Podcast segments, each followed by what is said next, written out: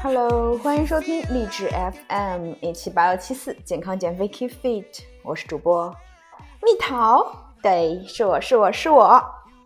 这节目呢，继续跟大家碎碎念减脂的日常，关于油盐酱醋，关于佐料，如何用好佐料更利于减脂呢？因为看到很多人在减脂的时候吃水煮，不加任何东西，真的感觉你们的生存太累了，所以要跟大家去普及一下，说用好佐料如何更减脂。首先提醒到大家哦，同样重量的食材，烹饪方法不一样，比如说水煮和油炸，卡路里呢可能会差一倍，就差在佐料上了。用对了，家常菜也能减脂。还能调节口味，让你不至于吃饭像受罪。用错了，就会出现问题啦。那么减脂，你必须去避免的调味雷区，第一个盐。盐是家庭厨房中最常用的调味料，它承担了大部分的膳食盐味的咸味的来源。盐的主要成分呢是氯化钠，钠离子提供了纯正的咸味，钾盐、梨盐等咸味不纯粹，也会有一些苦味。而氯离子则是助味剂。盐虽然是不可或缺的调味品，但食用过多呢，会造成钠的摄入量超标。著名医学杂志 JAMA 在二月发表了一篇关于中国人盐钠摄入量的流行病学调查报告，结果显示呢，国人平均盐摄入量为九克，钠摄入量为五点四克。尤其北京、陕西、河南盐的摄入量都达到了十一克以上，而中国居民 DRIS 建议的盐摄入量每日不应该超过六克。所以呢，嗯，怎么说呢？大家一个日常饮食盐可能都是超标的。高钠饮食呢，不仅会让身体维持在水肿状态，不利于减脂，长期高钠饮食呢，甚至会增加患高血压、心脏。心血管疾病、骨质疏松的风险，大家可以去呃怎么说呢？想一想，比如说你第一天晚上吃了火锅，或者吃了什么串串之类的，第二天早上肯定是水肿的，就是盐摄入过多。而如果你吃的很清淡的话，你早上喝一杯美式去帮助排一些水肿的话，你会发现，哎，你的脸廓、脸部线条跟第一天吃了火锅是完全不一样的，就完全不会水肿。然后再给到给到大家一个小 tip，是我上次在 B 站上面看那个 KK 在上海走维密的时候，他早上会用冰水洗脸，唤醒一天的皮肤，并且就是一早就唤醒皮肤，并且呢就是会让脸不容易水肿。那么刚刚说到盐，第二个讲到沙拉酱和蛋黄酱，这个是大家吃沙拉的时候，呃众所周知的一个东西，说哎我不能放沙拉酱和蛋黄酱，因为酱的一个卡路里很高。那么具体跟大家讲讲，说卡路里高到哪里了？沙拉酱和蛋黄酱被广泛用于搭配沙拉和吐司面包，其特殊香甜柔柔软绵密的口感被很多家庭购买食用。常用的沙拉酱呢，或蛋黄酱采用色拉油配合乳化剂，再加以调味而成。而蛋黄丰富的卵磷脂就是一种优化的天然乳化剂，可以在油水介质中定向吸附，形成稳定的乳浊液。最后再加入大量的糖及适量的醋，美味的沙拉酱就做成了。如你所见，沙拉酱或蛋黄酱的主要成分就是脂肪，所以呢，一瓶沙拉酱往往有六百卡，其中包括九七十克的脂肪。即使每天只吃一次，每次只吃十克。也就多摄入了七克的脂肪。无论是对于在减脂期还是增肌的朋友，只是需要控制脂肪摄入上限，从沙拉酱中获取脂肪和热量，并没有选择在吃相同热量的坚果来的更合理。也就是说，同样的一个卡路里和脂肪的一个上限给到你，你吃沙拉酱不如去吃坚果，因为那样会对身体更好。第三，番茄酱。番茄酱无论是搭配意面还是搭配炒饭。只要是番茄出现的地方，就有可能有代代替品番茄酱的一席之地。然而，大部分市售的番茄酱呢，主要原料可能并非是番茄，而是水、浓缩番茄酱、糖、食醋和食品添加剂。这就是为什么说，嗯，如果说你有做意面的话，你会有一个体会，就是你放你的新鲜番茄下去熬的时候，你可能放两个、三个才有倒几勺番茄酱加水的那种粘稠度。当然，我是更喜欢自己用番茄熬的。自己用番茄熬可能会有点酸，但是你放上，但是如果你加番茄酱的话，就会发现，哎，口感很好。但只是口感好而已。市售番茄酱和自制番茄碎和番茄泥相比，还有不少的添加糖。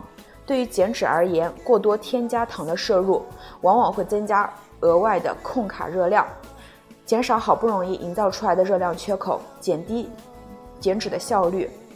所以呢，如果在减脂但又想吃番茄酱，可以用百分之八十的天然番茄，加上百分之二十的市售番茄酱的形式，这样呢，可以在享受美味番茄酱的同时，最大程度的降低控卡热量的摄入。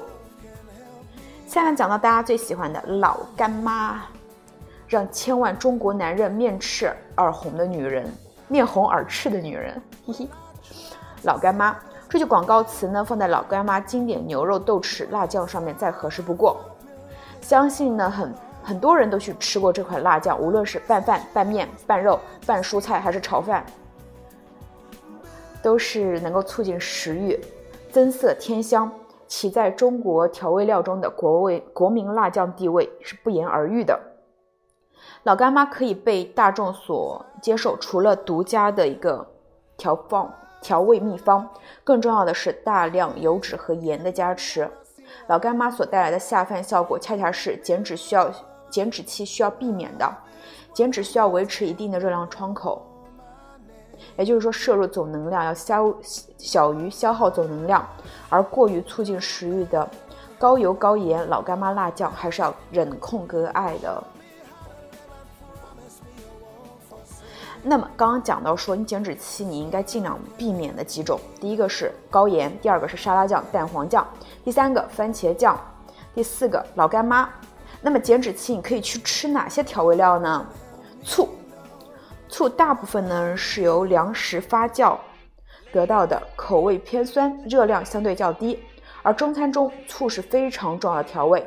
同时呢，也可以百分之八十和百分之二十的比例混合为油醋汁，代替沙拉酱会更加健康。除去调味，醋搭配主食一起食用，可以延缓胃排空的速率，降低血糖反应。对于减脂人群来说，较缓慢的胃排空速率和较低的血糖反应，可以拥有更持续的饱腹感，避免过度饥饿产生暴食。也就是说，醋还可以让你去，嗯，降低胃排空的速率和较低的血糖反应。还有黑胡椒，黑胡椒粉或现磨黑胡椒粒是搭配肉类的必备香料。如何让一份低油低盐的鸡胸肉变得可可可口呢？撒一把黑胡椒碎，应该是能够重新点燃你对肉类的欲望的。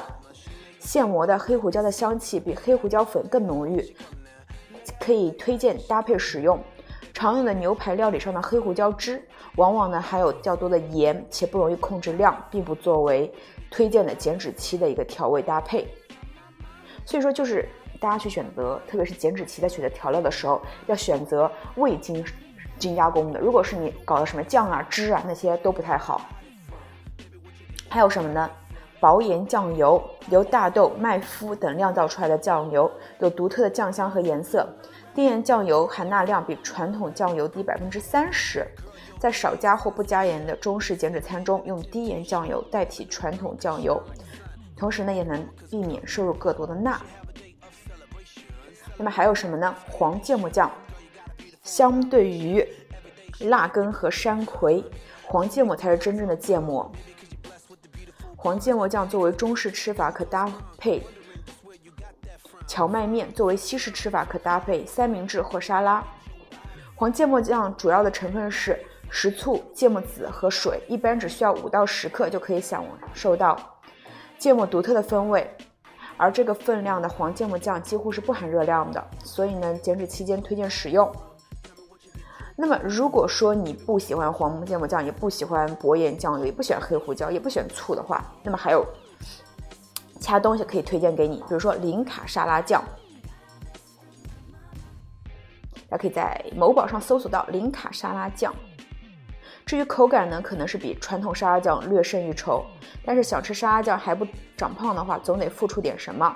还有七味粉，七味粉呢是由红辣椒、陈皮、黑芝麻、白芝麻、胡椒、海藻、生姜组成的。煎肉拌沙拉都是推荐的，最重要一点不含食盐，所以呢不会引入过多的钠，就不必担心水肿。还有一个呢是我个人很喜欢的一个叫做 Tabasco 的一个特辣辣椒籽，非常好吃，就我感觉像像是烤肉的那种辣椒酱了。所以呢，大家没有必要在减脂期搞什么无油无盐、什么调料都不加的那种餐，呃，那只能是在生存。可以给自己，就是不说一些宽松条件吧，就是给自己一些调料。生活已经这么苦了，需要一些甜呀，对不对？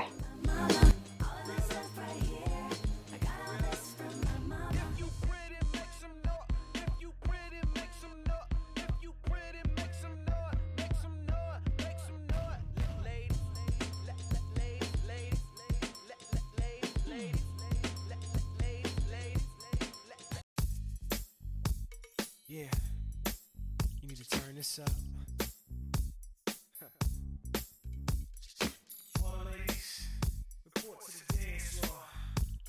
Yeah. yeah. It's just you and me. Uh, you feel that? Yeah. You know what's gonna happen once I get you over here. 那么节目的后半期呢，想跟大家聊一聊说橘皮和妊娠纹。就很多减肥的，无论是男生女生，都会觉得说，哎，减肥减下来了，可是我的肉很松啊，怎么办？大腿内侧一道一道白色的纹路，还有，嗯，肚子上的橘皮纹，手臂上、背上、小腿、大腿，哎呀，好多橘皮纹啊！当然我没有，我说的是你们。所以如果有的话，就要听好了，如何去治呢？有很多人会问说。橘皮、生长纹、妊娠纹到底能不能治？按摩油、按摩霜管用吗？通过健身可以改善吗？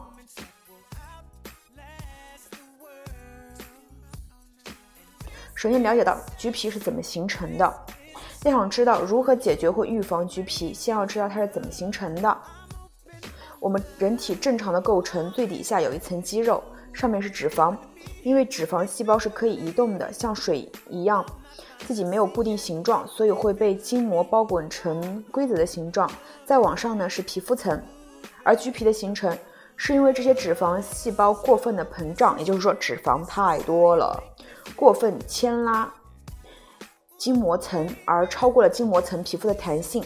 而肌肉作为地基又相对薄弱，而产生在皮肤表面看起来像橘子皮的形态。概念我们搞清了，那么搞清原因。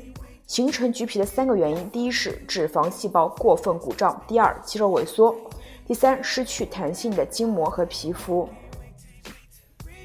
所以呢，有橘皮的女生，你们要去做出自己的判断，你是不是体脂比较高？那么，那么可能是橘皮的主要因素是因为胖。如果成功减脂呢，至少会改善和淡化很多。如果你的体脂并不高，还有橘皮，那可能是两个原因：第一是。肌肉太薄弱，肌肉就像地基一样，如果地基不平而且薄，会让筋膜过分牵引的问题雪上加霜。第二是囤积脂肪的部位，每个人的基因决定喜欢囤积脂肪的部位就不一样。如果你不不胖，但是脂肪呢偏爱囤积在腿上，那么也有可能是橘皮。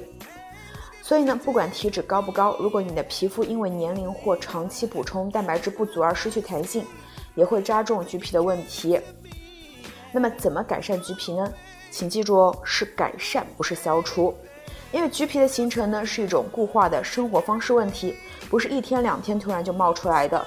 所以呢，你也别指望着半个月让橘皮无影无踪。但是中长期来看，一定是能改善的。那么针对刚刚说的三大橘皮成因，有三大对策。第一是减脂，减脂，减脂。除非你的体脂已经非常低了。不然，首先你要通过减脂改善橘皮。那么如何高效的减脂呢？训练方面呢，就建议多做高强度间歇有氧加力量训练。第二，饮食方面呢，就是第一，不吃不吃任何加糖的食物；第二，将精粮换成粗粮；第三，保证蛋白质的摄入；然后第三大点呢，就是最重要一点，就是坚持减脂以月为单位。不要问我为什么少吃多动了三天还没有瘦。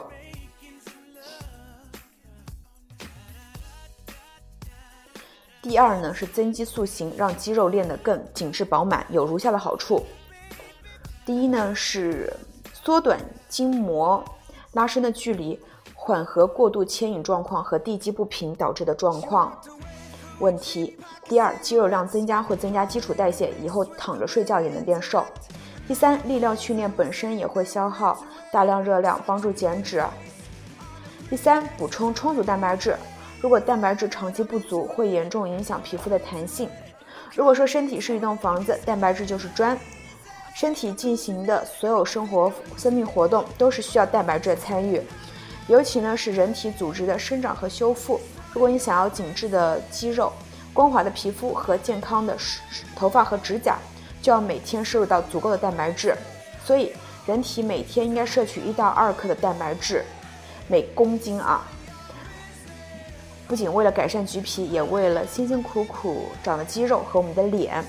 如果说你长期不吃肉，不摄入蛋白质，嗯，或者不摄入豆类蛋白的话，那你会发现你老得很快哦。然后除了橘皮之后，还有生长纹和妊娠纹。说完了橘皮，那我们要再说说生长纹，包括妊娠纹。与橘皮不同，生长纹的产生呢，是因为人体的快速生长，导致皮肤被牵拉超过其最大弹性，以至于组织断裂而产生的皮肤纹路。最常见的是以下几种：第一是快速生长发育，像吉塞尔邦辰啊，他大腿内侧应该也是有。一道一道白色的纹路的，就是小时候长个儿太快造成的。第二，怀孕很好理解，妊娠纹就是肚子上的皮肤短被拉伸的，短时间会被拉伸的太狠了。第三，快速增重，如果你在短时间内胖了很多，那么也很容易囤积脂肪的部位，嗯，上面会有生长纹。那么生长纹、妊娠纹有救吗？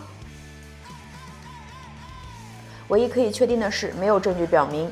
按摩油和按摩霜能改善生长纹。咨询过的皮肤科专家说，生长纹可以通过减脂和局部塑形得到改善。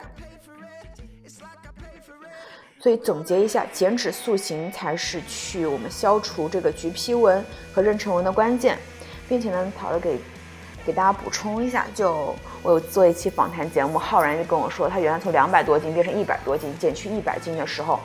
就会有各种纹路出现嘛，他那时候用那个 BB 油很好的改善，所以大家可以去试一下。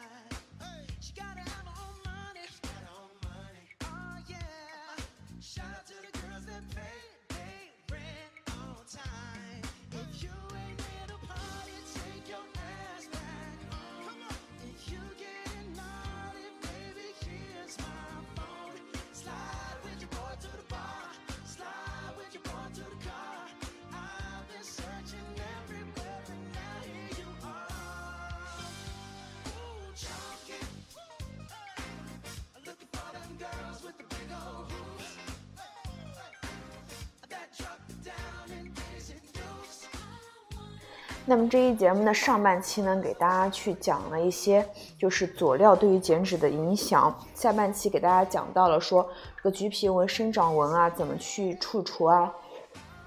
如果大家有什么其他想要知道的东西，可以在微博上艾特到我，桃子萌不萌，或者在评论区给我留到言，看到都会回复哦。大家都要变得美美的，爱你们，么么哒。